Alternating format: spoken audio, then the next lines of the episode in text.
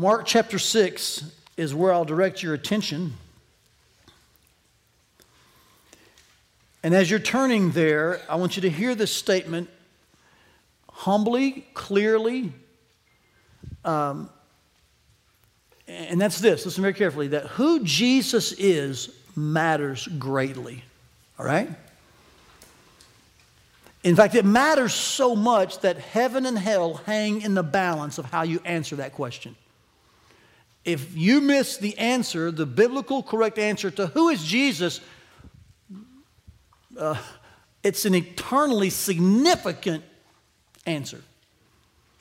You say he's God, you believe he's God's son, sent from heaven to rescue us, to live the life we couldn't live, to die for us and be buried and raised. Philippians 2 is actually what occurred that he did not consider equality with God something to be grasped, but he took the form of a servant, became obedient to the death of the cross. I mean, yes, I believe Jesus who he said he was. He's God's son, he's God in the flesh, and he died for us. That's, that's eternally important. Deny that? Oh, he's a good man, he's a prophet, he's a teacher. Anything less than fully God and fully man, you're not born again. John said, No one can deny that Jesus came in the flesh and see God. So it, it's really, scriptures draw a really straight line on this question Who is Jesus? And it's an eternally significant question. I ask you to think about that because that really is the thread, the flow that's kind of forming here in the book of Mark. We've reached chapter 6. And we're going to see in these six verses today a completely different scenario in one sense because it's with people that he knows, it's in his hometown, but it's still about the same question Who is this man? Do you recall in chapters 4 and 5? There were a lot of the folks who were on the outskirts of the villages. He was kind of more the traveling, itinerant uh, kind of preacher, and he would heal and do miracles and cast out demons. And then so folks would hear about it, they would see him, and they would believe. They didn't know him well, but they had heard about him, and they were drawn to him, and some of those would actually believe he was who he said he was. Well, that same thing's happening, and yet it's in his hometown, and it's amazing that those who knew him best, 30 years with Jesus, watching him grow up, seeing him with his family, in fact, seeing the first beginning months of his ministry, those who should have known him best actually believed him least. It's quite intriguing. And that's why today, as we unpack these six verses, I, I want you to see that we're going to walk away with one take home warning. It's a truth, all right? But I wanted to escalate and raise the level of what these scriptures teach us today. And so I'm calling this a take home warning. In fact, would you read it with me? It's a little long, little wording, but I, I think it's important that you understand exactly what's being said here and how this will surface from the scripture. It'll emerge from this text, okay? So let's read it together. Here's our take home warning we're going to see today. Watch out. Now, you read with me. It's kind of the point here. Let's do it again. Ready?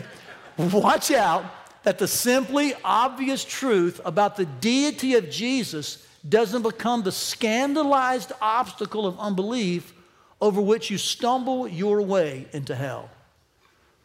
This will all make sense phrase by phrase as we see this unfold and emerge from Mark 6, okay? And I especially want to just kind of continue to build this runway here. I know most of you are probably thinking right now, oh, this is a message about salvation. I've already done that, I'm good. You may very well be good to go. But is that a belief or is that an assumption? And how do you know that? And it's, you know, Paul told us in 1 Corinthians, I think he said this. He said, examine yourself to see if you're in the faith. This morning, I'm going to ask you to join me in examining yourself. Here's why. If you are, you'll never tire of hearing the good old gospel story again. Amen? I was at a wedding last night, and I was struggling for this week with this, uh, this pressure I feel sometimes as a pastor. I feel like I have to find a new angle, another twist. I got to find a better way to say, you know, what's in the text. And so I feel pressure sometimes, just to be transparent with you. Like, man, I hope they're not going to get bored this week. And, and so I went to this wedding last night, and the guy just shared the gospel. Uh, more blatantly than I ever have. I mean, he just was like, that, there it is. And it was beautiful. And he did it well, but I mean, he didn't have any new twist to what it should do, or he had no twist about marriage. This was the gospel. And my, the whole time he's speaking, my heart is just getting massaged. I'm rejoicing. It's refreshing. We stood up. I told you, I said, man, it is so good to hear what you know. I said, I feel so much better. And so here's what's going to happen to you. If you know that God has saved you, when you're done this morning, you'll be like, man, that was refreshing. We never tire of celebrating the gospel, correct? But if perhaps you have been assuming, I think you'll have an extreme amount of clarity to begin to think through your situation and what you should now do. So, Mark chapter 6 is where we're going to see this next scenario. Christ comes back to his hometown of Nazareth. And the question that continues to be asked by people who come in contact with him is this Who in the world are you? It starts back in 127, by the way. You can track the questions. 127, 212, uh, verse 28, also 441. It's just the people, when they run into Christ, they're like, man, how are you doing these things? Where'd you get this authority? Who are you? This continues, but now in a different location, his hometown, verse 1. He went away and from there and he came to his hometown, and his disciples followed him. And on the Sabbath, he began to teach in the synagogue. Here's a picture of a replica of the synagogue. I want to pause here and show you. I was in Nazareth a few years ago. So, just above that bald head there is a picture of a small synagogue. So, when you hear synagogue, don't think large, massive structure. In each village was just a small synagogue. And so, this is the actual town of Nazareth. And that's a replica of, of what it would have been like for him to go and teach in a synagogue. Not a ton of people gather. They open the scrolls, the Old Testament, and they would teach. So, this is what he's doing. He's teaching in the synagogue in his hometown, small little town of Nazareth. And many who heard him were, say it with me, church, astonished. But they're not astonished in a good way. They're astonished in actually a negative way because they ask five questions that at the end of the questions, they refuse to believe this is God among us. This is not the long awaited Messiah. This is not the Christ. Look what they say. After they're after he teaches and they're astonished, they say, Where did this man get these things? What is the wisdom given to him? How are such mighty works done by his hands? So they're not denying that something's occurring. There's something different here, right? Whether it's in his wisdom, whether it's in his works, but they can't figure out or at least admit the source of Christ's power, the source of Christ. Like, where did he come from? Where does he have this authority? And here they, they go to his physical uh, status. Look at verse 3. Is not this the carpenter, the son of Mary, and brother of James and Joseph and Judas and Simon? And are not his sisters here with us? So they begin, or I should say, they kind of conclude their questions with asking about his physical legitimacy. I think this may be kind of a, a poke at, well, isn't this the, the son of that woman who had that illegitimate situation years ago? Isn't this him? Like, how can he be anything? But I think even deeper than that, it's really a kind of a, I don't want to use the word slam, but it's kind of a, a press against his spiritual source. That's why they ask about where he's getting this power, this wisdom. How does he do these mighty works? They, they, here's what's amazing. They look at this and they can't imagine something so obvious could be going on in their midst. They are convinced they have, it has to be something obscure. And so, what do they do? Look at the next verse. Here's what I think is the key phrase in this whole scenario. And they took offense at him. Now, the word offense there is the word from which we get our word scandal. You could translate this phrase as, and they scandalized Jesus. Now, understand some things very clearly up front. There is no scandal here. He's not illegitimate. He is wise. He's working mighty deeds. And it's obvious, but they don't want to admit it. So, to get out of their responsibility, they create a scandal. Like, well, well you can't be God. This is not how it works. You, and so they kind of they kind of create their own scandal. They scandalize Jesus. They they take offense at what he's claiming and what he's doing to try to excuse themselves. But that's not how it works. It makes them feel better in the moment. But the truth is, all they've done is create a, a, a, a stone, so to speak. They've created a, a rock. They've created a tripping point that every time they come to it, because they can't get over the fact that Jesus is God, then they trip over that. And the end result of that is they're actually tripping and stumbling their way into hell. You see, I don't think in this passage, at least for sure here, sometimes we think about people, you know, heading into hell and this, uh, these catastrophic sins and these outward visible things that, oh man, don't you know you're going to hell? We have these kind of human ways of looking at it. These folks here were face to face with Jesus in his hometown. I mean, nose to nose. They're in close proximity, they are near Jesus.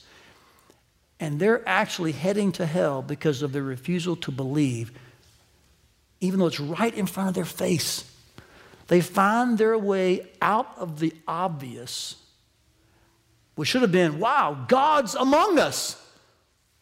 And they scandalize it and create a situation where it makes them feel like, well, we don't have to believe. And that's actually the, the, the thing that trips them over and over on their way to hell. So, this phrase is the key phrase here. And they took offense at him, they scandalized him.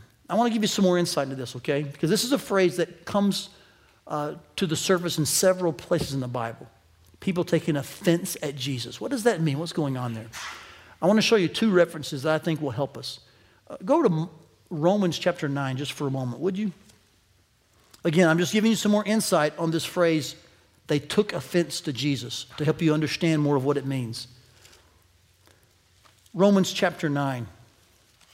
Here, Paul is explaining how the Jewish nation was expecting their righteousness to come from something that they had done through the law. It didn't come that way, it came through God's grace as seen in Jesus Christ. And so the Gentiles were believing, they were being granted the righteousness of God. The Jewish nation in a corporate fashion was not. They rejected him, John says in the beginning chapter. He came into his own, his own did not receive him. So look what Paul says about this situation.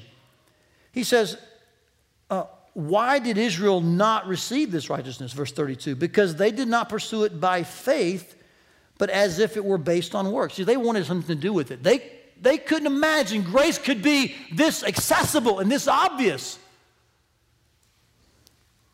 And so they have, look at the end of verse 32, they have stumbled over the stumbling stone. You see that? What is the stumbling stone? Well, he goes back to Isaiah and he's going to define the stumbling stone. Watch what he says here, verse 33. Behold, I'm laying in Zion a stone of stumbling and a rock of, what's the next word? Offense. That's the same word, scandal. So the Jews were stumbling over who Jesus was. God sent him as the, the, um, the picture, the messenger, the, the avenue, the means of grace and truth. But they could not accept it. They were sure they had to have a hand in it. So they reasoned away the obvious and what they created instead was an obstacle, it was a stumbling stone. This was just an exposure of their unbelief. So, this is more about what it means to take offense. It's a stumbling stone, it's a rock that people, they just don't believe the obvious, and so they, they just can't get over it. But the problem is, that's the rock that keeps tripping them all the way to hell. Peter comments on this same phrase. Look at 1 Peter chapter 2. Just turn to your right for a few more pages. We read some of these verses to open the service. Let me kind of tag team with Taylor here and show you how he finishes up this part about um, the stone in Zion that God's laying, calls him a cornerstone, chosen and precious there in verse 6. We read through these. And so verse 7 says that for those who believe, this is an honor. And you would say to that, Amen. You're thankful that he's to you not a stumbling stone, but a cornerstone, right, church? You're thankful for that. In verse 7, he actually says, But for those who do not believe, the stone that the builders rejected has become the cornerstone. Now, here's something notice factually and historically. Mark 6 is the beginning of Christ's official rejection by the Jewish nation. Because where is he located? In his hometown. So it's a really Jewish place. Now, this would culminate and escalate to where later the Jewish nation would crucify him and reject him. They would say, You are not the promised Messiah, but he actually was. And so, for those who believe, he's the cornerstone. He sets the whole building in place and in line. But for those who don't believe, he's become a stumbling stone. And this stumbling stone is equal to this idea of a rock of scandal. It's something that, that self created because you just can't believe the obvious truth that he is who he says he is and he's doing what God would do, so he's God. Instead, you create this scandal and you can never get over it. And because you will never come to the place admitting who Jesus is, he's God among us, then you will die in your sin and you'll stumble over that rock all the way to hell. Peter says here, this stone the builders rejected has become the cornerstone. It's a stone of stumbling and the rock of offense. So, Peter and Paul both give some insight into this situation in Mark 6. When the Jews there, when they heard him in his hometown, those who should have known the most about him, and technically, I think, practically should have believed him the, the fullest, they're finding it the hardest just to believe the obvious. This is a very sad story, isn't it? Now, Christ adds an interesting comment to this situation. When he realizes they're creating a scandal in order to get around their responsibility, and it's just a stone they're going to keep tripping over, their unbelief, he comments about this. Look at verse 4. He says, A prophet's not without honor except in his own hometown and among his relatives and his own household. Don't miss this, church. This is an old proverb, and he's explaining that what's happening is not surprising, though it is sad. Would you agree? And you've probably experienced this at times. We've heard the phrases like familiarity breeds contempt. You've heard phrases like uh, don't take things for granted. That they lean into the same idea. That sometimes you can get too close and then you begin to take things for granted. You, you assume or you're presumptuous. And Christ is saying this is not surprising, but I think it's very intriguing that he includes the phrase relatives and own household. Now, if you look at the names in this text, one of them we know. Well, we know several of them, but I mean one of the brothers or siblings. We don't know a lot about his siblings, by the way, in the New Testament. We know about one, that's James. See the first name there? The brother of James. There's Joseph, Judas, Simon. He's mentioned here about his sisters. We don't know much about those at all. But James, we do know something about. He was the last of the group to believe, and it didn't occur till after the resurrection. Did you know that? And yet, who do you think saw Jesus probably more than about anybody? James. I mean, he watched him grow up, he was with him. He saw him every step of the way. Now, do you find something ironic here? Those who should know him best actually believe him the least. There's a warning in that for us, church. Your surroundings do not contain the power to save you. Only the Spirit of God can regenerate your heart and birth you into his family. So he gives this proverb explaining it. I'm not surprised this is going on. This is kind of how the human nature works. But then he comments, Mark does, that this is why Christ could do no mighty work there. He did a few mighty works, by the way. And this is a humorous verse, is it not? It says, except that he laid his hands on a few sick people and healed them. Now, I would think that's a lot of mighty works. If I said to you, hey, how'd church go this morning? You said, ah, not much happened, just a few folks were healed. That'd be kind of funny. You'd be like, can I go next week? so, what's happening with this phrase? How can someone say he didn't do many mighty works there, but hey, just healed a few people?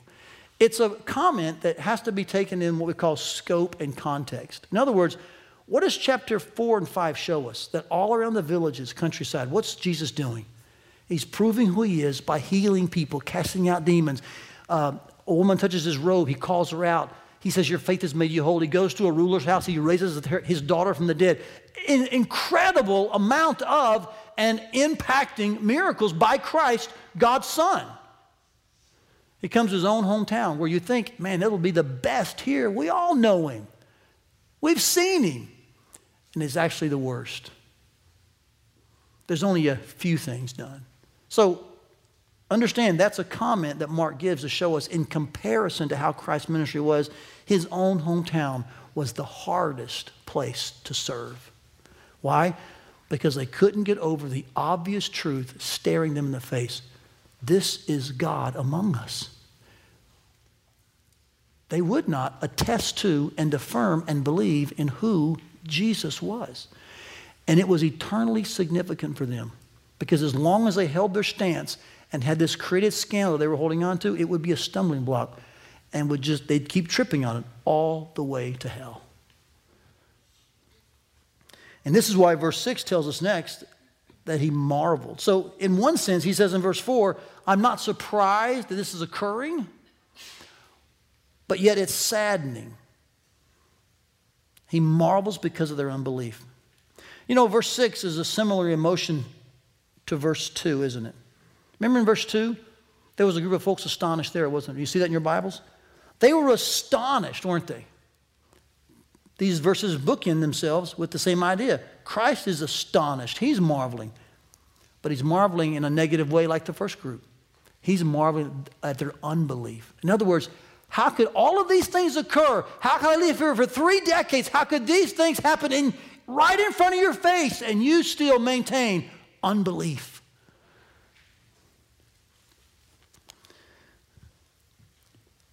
So, so this, this scenario, when you look at it, the key phrase is the idea of those guys taking offense and scandalizing Jesus. But what, what you got to see is that it's happening in the very place where they should have known him the best.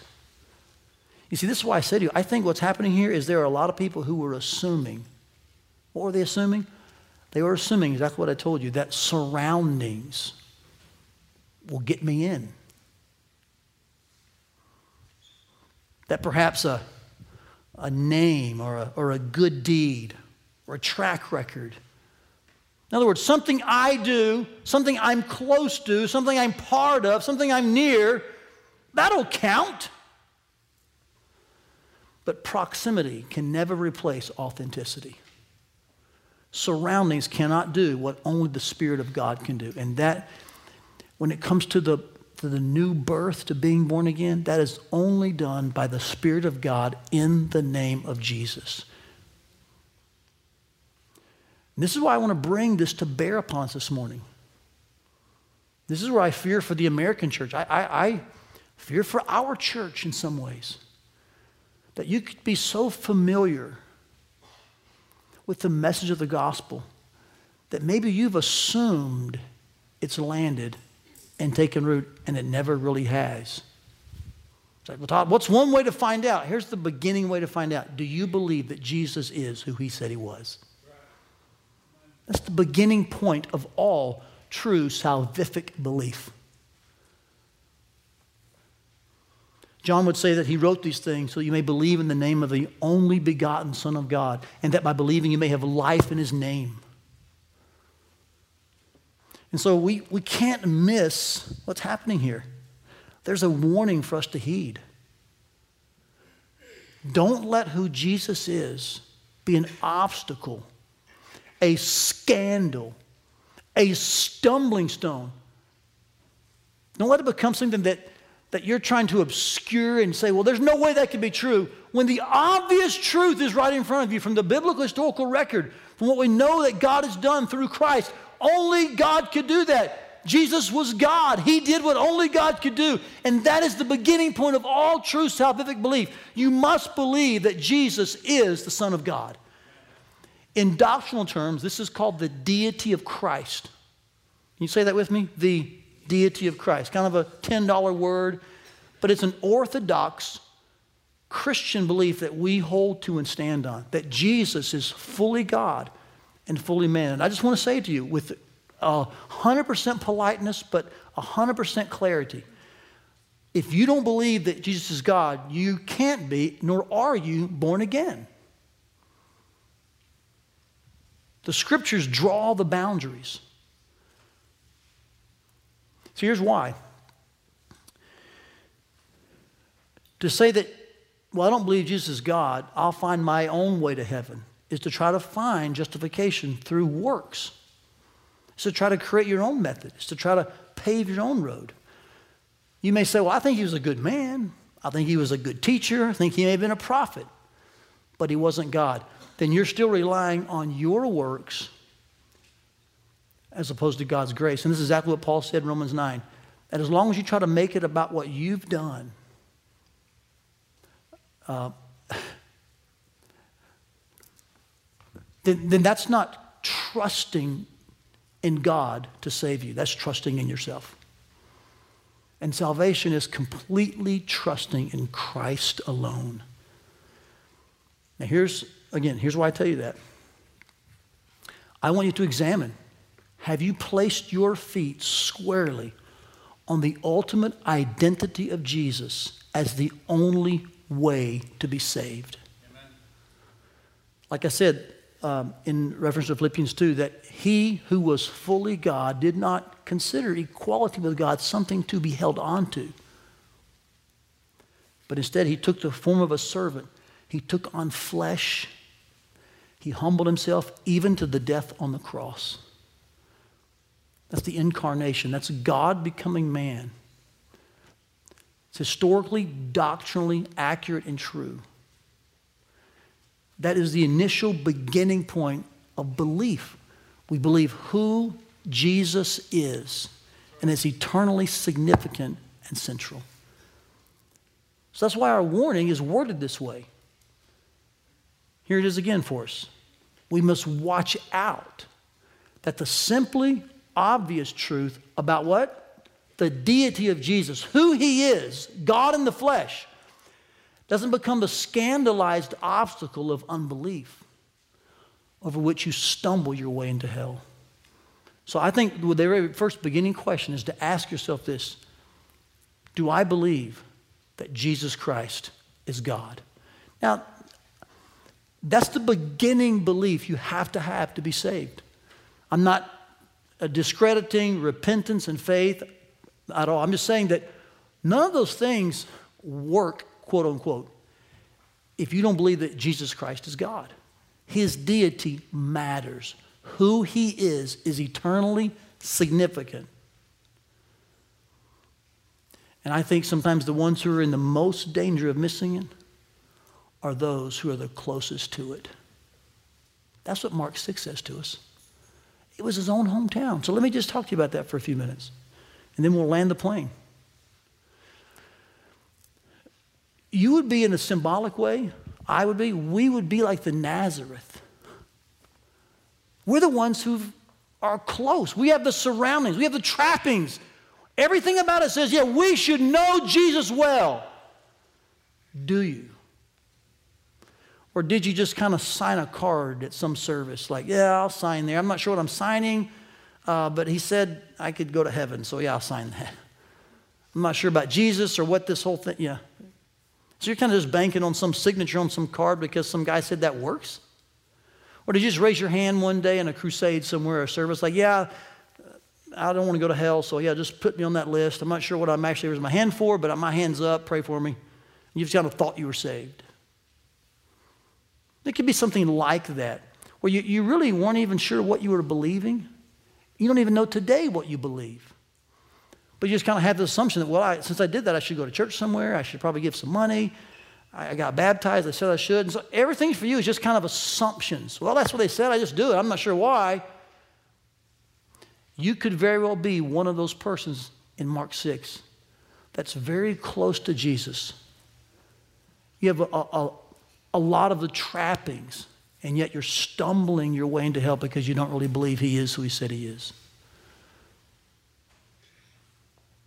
You see, surroundings are not the secret, the Spirit of God is. And this morning, I just want to ask you if you find yourself in that condition, if you find yourself in that situation, would you this morning believe that Jesus Christ is God in the flesh the only one who can rescue us from our sinful condition. The only one able to bridge the gap between man and God is the mediator, the God man, Jesus Christ. He can do that because he is God. That is the point of belief where salvation begins to like land. And, oh, I get it. I see Jesus and how beautiful he is. He died for me, took my place. I believe God begins to do his work in us and change us. We turn from our sin and we trust him.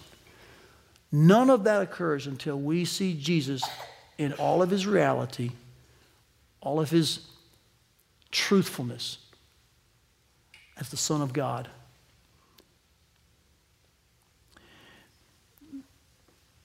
This is always brought home to me when I think about some folks that I grew up around. I went to a Christian high school, had a wonderful Christian home, went to a Christian college to train for ministry. So, in, in a lot of ways, for a lot of years, I lived in this beautifully beneficial bubble. I mean, our home alone was a really beneficial bubble, to be honest with you. We Had, my mom and dad are just tremendous people, taught me the word, and just it was a great home to grow up in. But add to that a, a Christian school that I really enjoyed going to. I had a, a tremendous church. Uh, told you about that in the past before. Just we were always involved at church, like five services on a Sunday and different things we were doing. We were going to youth group every Wednesday, and then we'd go to visitation on Saturday. And so we just had so much time in church and with home, then the Christian school, and then a Christian college. Um, I was inundated with Christianity. You know that? From the earliest days it would have been easy for me to say, man, I'm, I'm really close to it all. Like, I'm so close to it, I'm probably just part of it. I thought that for many years until 14. I remember at 14 years old sitting and hearing a man talk about salvation. And the Spirit of God moved upon me, and I realized I was lost, even though I had a lot of good things going on in my life. I mean, a lot of good things. I was like kid of the year in the youth group, you know? I, I wasn't like this weird dude at home. I just, just had a really good situation. But I realized in that moment that I would go to hell because none of those good things would do anything for me before God. None of them. My parents' name, my youth group attendance, the Christian school, like none of that. This calling to, to be a preacher, none of that would matter before God. And man, it was an amazing amount of conviction. I remember leaving in, in our situation, they would give invitations. And he had us all stand. He said, If you want to be saved, come forward. And I, I can just, in all transparency, I remember just walking out of that old wooden pew and heading down to the front. And I didn't care at all who was watching me. At 14, that's saying something, okay? I mean, you're in the middle of puberty, you're worried about everybody thinks about you. But I remember thinking, I got to get saved.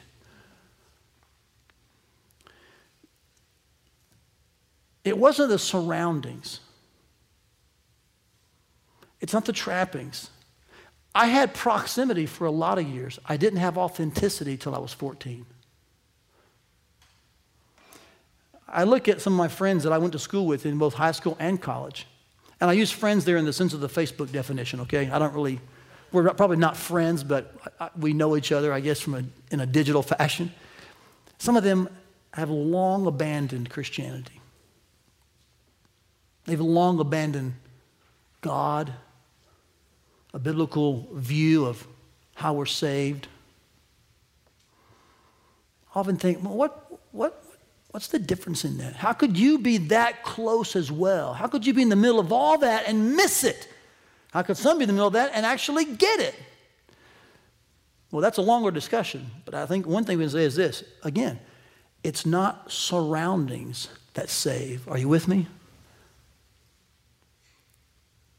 And so I'm coming to you this morning with this warning. You may think that you're in just because you're near. You may think you're attached because you're close, but those aren't synonymous. And the beginning litmus test is what do you believe about Jesus? Who is Jesus? And if you're right now saying, well, I don't think he's God, I'm here to say to you on scriptural authority with kindness and compassion, you're not born again. And you're the very person that I would exhort with great pastoral passion to not let that stumbling block, that stone, be a scandal to you. See the obvious, see the word, hear the Lord. He is God. And trust Him and believe Him so that you don't keep tripping over this stone, this scandal you created, that you think he's somebody else, and you'll stumble your way all the way to hell in your unbelief.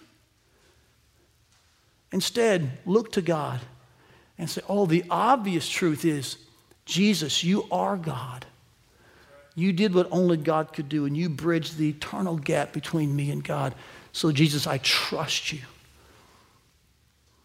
That moment when you can truly say, authentically, man, I'm born again by the Spirit of God. That's why I've told you this morning. I, I'm kind of leaning on you pretty hard. Because this text is not just a text that we should say, well, I guess Nazareth had a rough go of it that day, didn't they? The real point of this is those closest to him should have believed him the most, and that was the opposite. Let's take warning, church. Let us be on guard.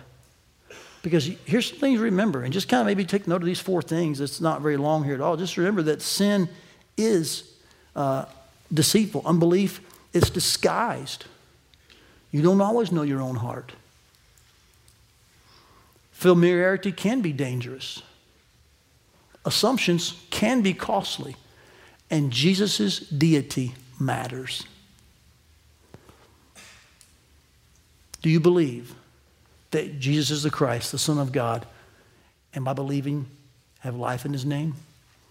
That's my single question this morning. And I pray that you'll not let the proximity of your life to church be the actual obstacle to your authentic new birth in Christ. We hope you enjoyed today's message. For more messages, visit firstfamily.church forward slash sermons or subscribe to our podcast feed. Thanks for listening.